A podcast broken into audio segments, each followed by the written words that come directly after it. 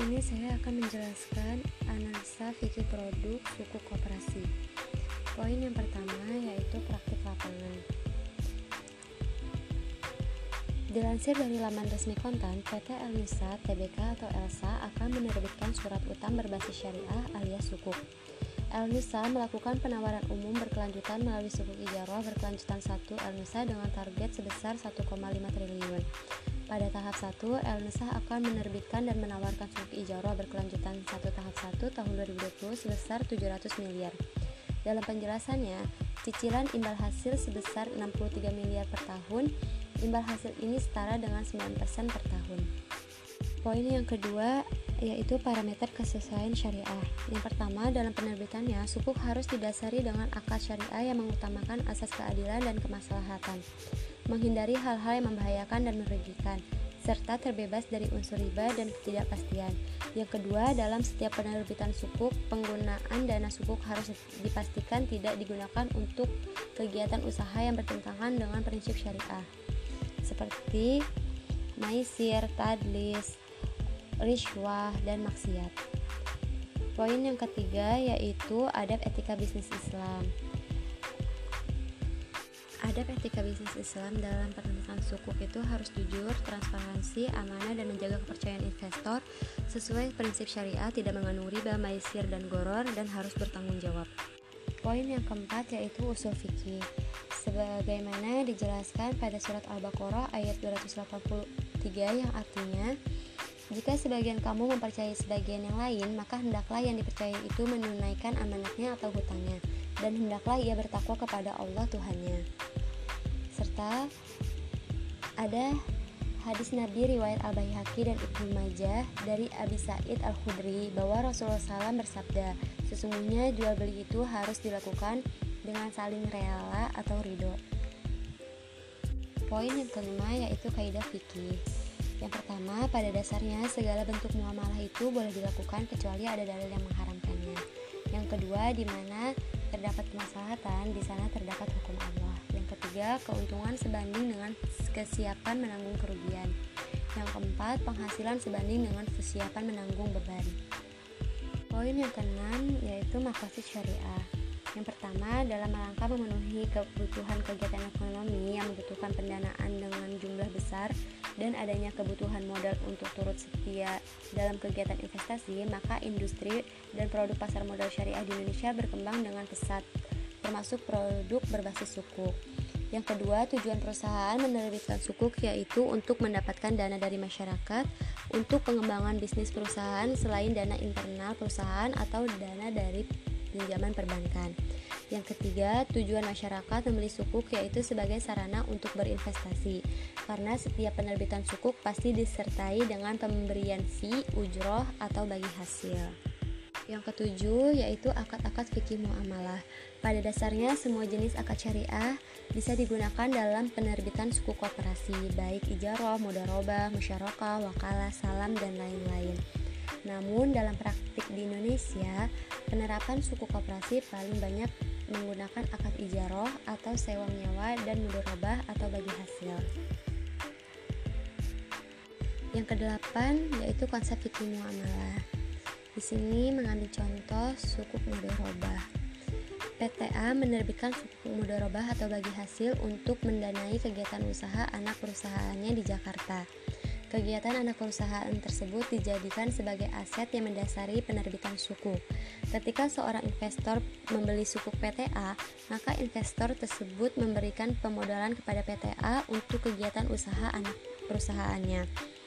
Dengan demikian, investor tersebut ikut memiliki kegiatan anak perusahaan PTA secara bersama-sama dengan pemegang sukuk lainnya hingga jatuh tempo sukuk tersebut. Atas kepemilikan tersebut, seluruh pemegang sukuk berhak atas keuntungan dari kegiatan anak perusahaan tersebut dengan porsi atau nisbah yang telah disepakati di dalam akad. Pembagian keuntungan ini dilakukan secara periodik, saat jatuh tempo, PTA mengembalikan modal kepada seluruh investor sebesar nilai nominal suku. Poin yang kesembilan yaitu fatwa DSN MUI. Suku koperasi merupakan dengan prinsip syariah di pasar modal. Terdapat beberapa fatwa DSN MUI yang terkait dengan suku antara lain Yang pertama, Fatwa nomor 20 garis miring DSN MUI garis miring 4 garis miring 2001 tentang pedoman pelaksanaan investasi untuk reksadana syariah. Yang kedua, Fatwa DSN MUI nomor 113 des, garis miring DSN MUI garis miring 9 garis miring 2017 tentang akad wakalah bil al ujroh. Yang ketiga, Fatwa DSN MUI nomor 95 garis miring DSN MUI garis miring 7 garis miring 2014 tentang surat berharga syariah negara SBSN Wakalah.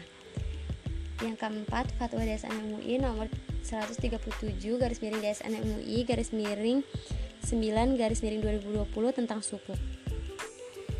Poin yang ke-10 yaitu Fatwa Standar Syariah AOIV. Standar Syariah Internasional AOIV nomor 17 tentang suku itu yang mengatur suku koperasi. Poin yang ke-11 yaitu UU dan regulasi terkait. Yang pertama, Peraturan OJK nomor 18 garis miring POJK titik 04 garis miring 2015 tentang penerbitan dan persyaratan sukuk. Yang kedua, surat dari Direktur Direktorat Pasar Modal Syariah Otoritas Jakarta Jasa Keuangan no S strip 158 garis miring PM titik 122 garis miring 2018 tertanggal 12 September 2018 yang ketiga berdasarkan POJK nomor 53 garis miring POJK titik 04 garis miring 2015 terdapat beberapa akad syariah yang dapat digunakan dalam penerbitan efek syariah termasuk suku. Poin yang ke-12 jurnal-jurnal nasional dan internasional yang membahas tentang suku sudah banyak jurnal yang uh, jurnal universitas yang telah membahas tentang suku koperasi. Di antaranya yang pertama, analisa faktor-faktor yang mempengaruhi return suku koperasi di Indonesia. Yang kedua, tinjauan suku koperasi di Indonesia, perspektif penawaran, permintaan, dan regulasi. Poin yang ke-13 yaitu berita dan informasi tentang suku koperasi. Berita ini didapatkan pada bisnis.com yang berjudul Tren Penerbitan Suku Koperasi pada 2021 tetap meriah, ini sebabnya. Poin yang ke-14 yaitu manajemen risiko dan manajemen pemasaran. Yang pertama, manajemen risiko. Dalam rangka mendapatkan pendanaan melalui penerbitan sukuk, diperlukan strategi yang tepat agar sukuk yang ditawarkan kepada investor dapat terserap seluruhnya sehingga kebutuhan dana perusahaan tercapai. Strategi penerbitan suku harus mempertimbangkan antara lain empat faktor, yaitu historis perusahaan, struktur penawaran, pemasaran, dan momentum yang tepat. Terdapat beberapa permasalahan yang menyebabkan suku koperasi penjualannya lebih lambat apabila dibandingkan dengan suku pemerintah. Adapun permasalahan tersebut apabila ditinjau dari aspek permintaan, aspek penawaran, dan aspek regulasi Masalah utama dari sisi permintaan yaitu kurangnya pemahaman investor tentang instrumen investasi syariah, terbebasnya informasi suku koperasi di pasar sekunder, dan variasi, dan variasi akar suku koperasi yang terbatas. Yang kedua, pada aspek penawaran terdapat beberapa isu terkait dengan lambatnya pertumbuhan suku koperasi di Indonesia yang meliputi yang keterbatasan SDM yang menjadi peserta atau partisipan pasar modal dan berbasis investor masih belum tersedia. Yang ketiga, tantangan pada aspek regulasi adalah terbatasnya informasi tentang pasar modal syariah, yaitu terbatasnya informasi pasar modal syariah. Manajemen pemasaran Ketika historis perusahaan dan struktur penawaran baik, maka hal penting lain yang harus diperhatikan adalah strategi pemasaran yang efektif. Strategi pemasaran efektif akan mampu menarik investor untuk membeli suku yang ditawarkan. Adapun strategi pemasaran sukuk yang dapat dilakukan antara lain yang pertama adalah menjangkau semua calon investor utama, yang kedua investor targeting atau pre-marketing yang intensif dan fokus pada target investor. Yang ketiga, proses book building dan riset pasar yang kredibel. Yang keempat, membangun tensi permintaan yang optimal agar tercipta momentum yang tepat saat dilakukan penawaran.